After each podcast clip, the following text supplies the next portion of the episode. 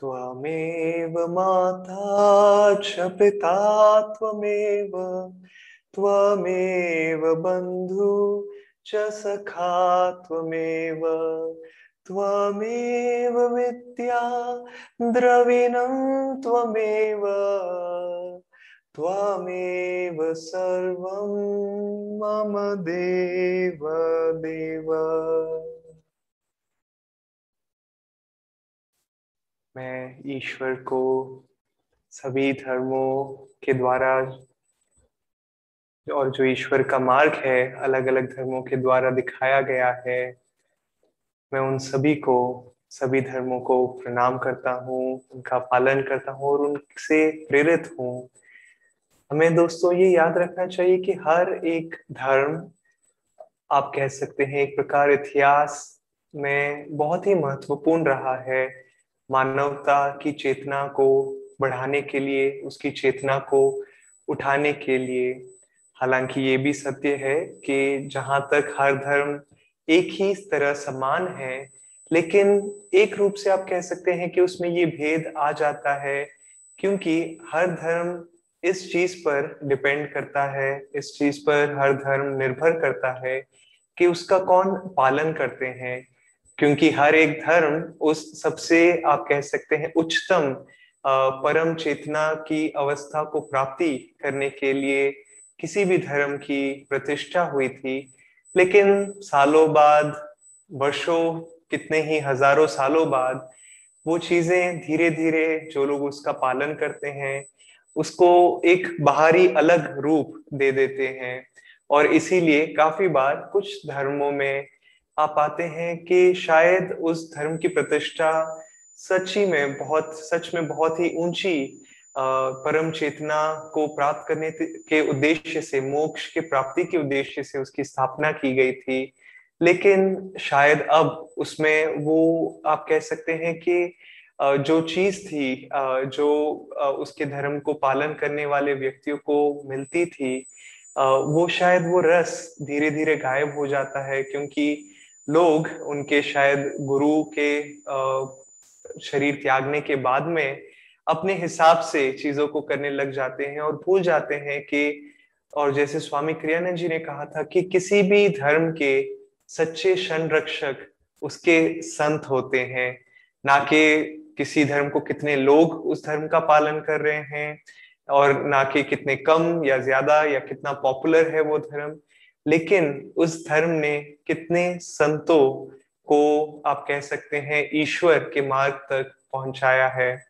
और योगानंद जी का उद्देश्य था, जब वो अमेरिका गए थे, एक तो था बिल्कुल कि वो क्रिया योग का प्रचार करें, लेकिन बाबा जी ने उन्हें इस मिशन के साथ में भेजा था कि वो जो हिंदू धर्म है, योग की शिक्षाएँ हैं, उनको और जो ईसाई धर्म है इन दोनों की शिक्षाओं का, को दिखाए कि कैसे ये दो धर्म एक जैसे हैं और सारे सच्चे धर्म एक ही प्रकार हैं।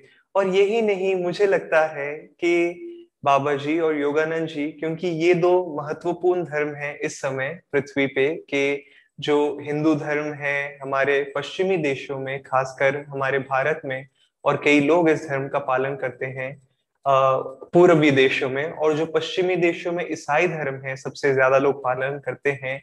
और इन दोनों धर्मों की समानता को दिखाते हुए वो दिखाना चाहते थे कि हर एक धर्म की नींव उसी पर आधारित है कि कैसे हम अपनी चेतना को आंतरिक और ऊपर लेके जा सकते हैं।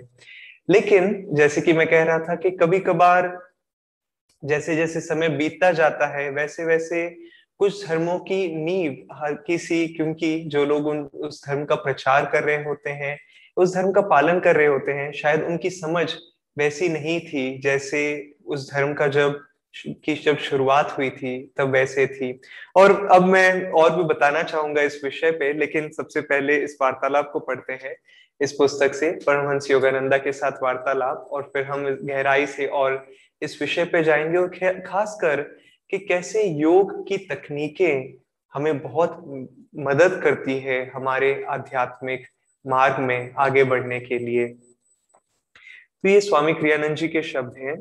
एक बार मैंने उनसे पूछा, उनसे मतलब परमहंस योगानंद जी से पूछा, क्या बहुत से ईसाई सन्यासी या सन्यासियाँ उच्च आध्यात्मिक स्तर को प्राप्त करते हैं? और ये योगानंद जी का उत्तर था, बहुत ही कम। और जो प्राप्त करते भी हैं, उनमें से प्राय कोई भी उस ऊंचाई तक नहीं पहुँच पाते हैं, जहाँ भारत के महान योगी होते हैं। ईसाई सन्यासी और सन्यासियाँ सामान्यतः अपने आचरण के फल स्वरूप आंतरिक शांति प्राप्त करते हैं।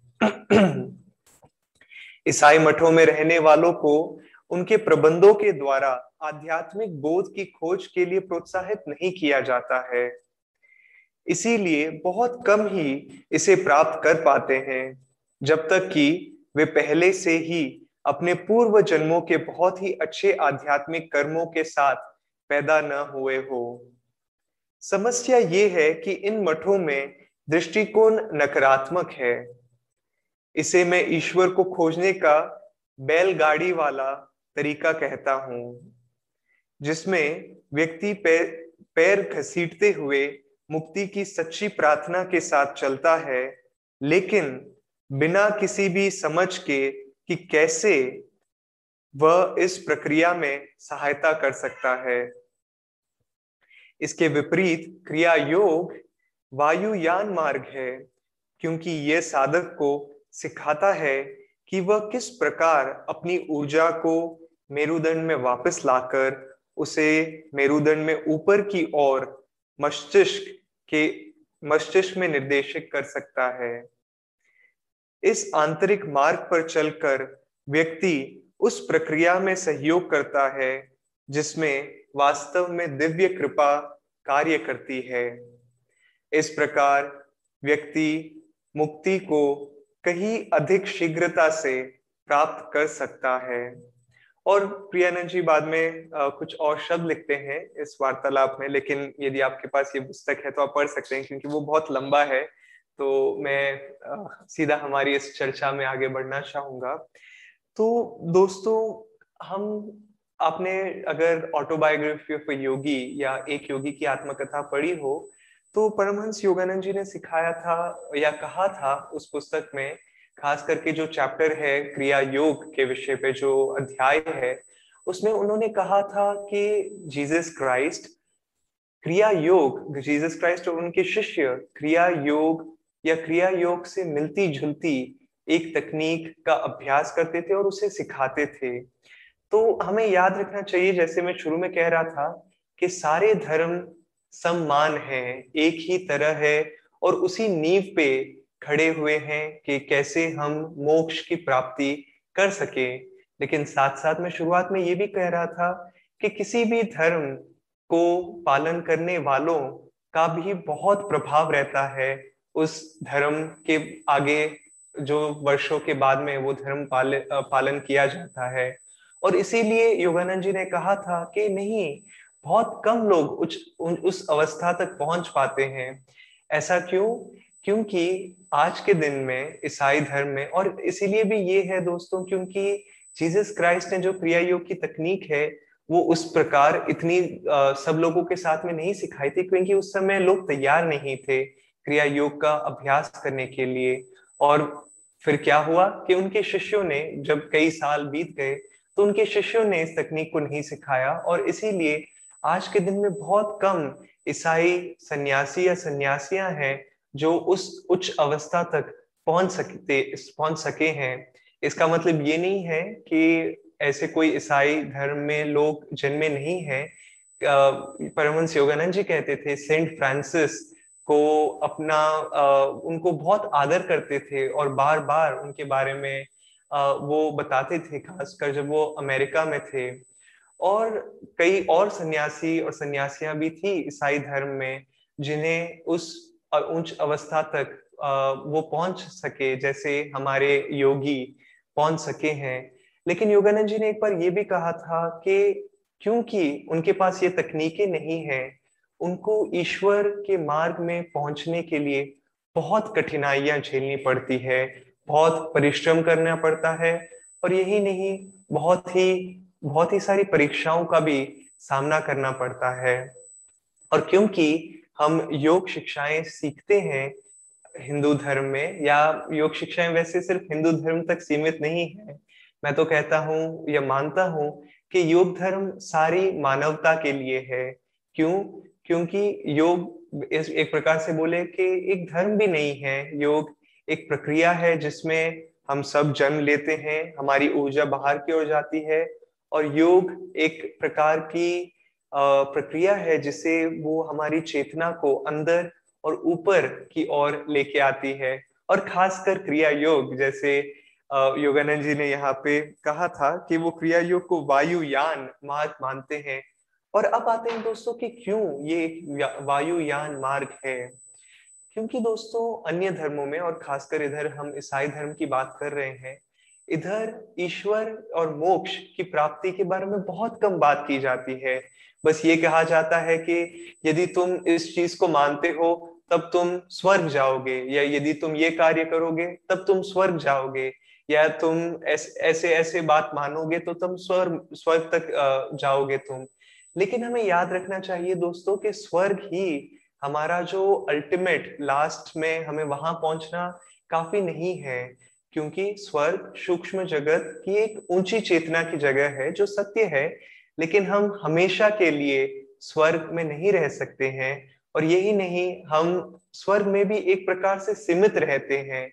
हम जब तक मोक्ष की प्राप्ति नहीं कर लेते हैं, हम उस अनंत चेतना को नहीं प्राप्त कर सकते हैं। और ईसाई धर्म में स्वर्ग के बारे में कई बार कहा जाता है, लेकिन वो स्थिति मोक्ष से काफ़ी नीची है। और हिंदू धर्म ही वो एक है जिसमें मोक्ष के बारे में बताया गया है। ऐसा नहीं है कि जीसस क्राइस्ट मोक्ष के बारे में नहीं बताते थे।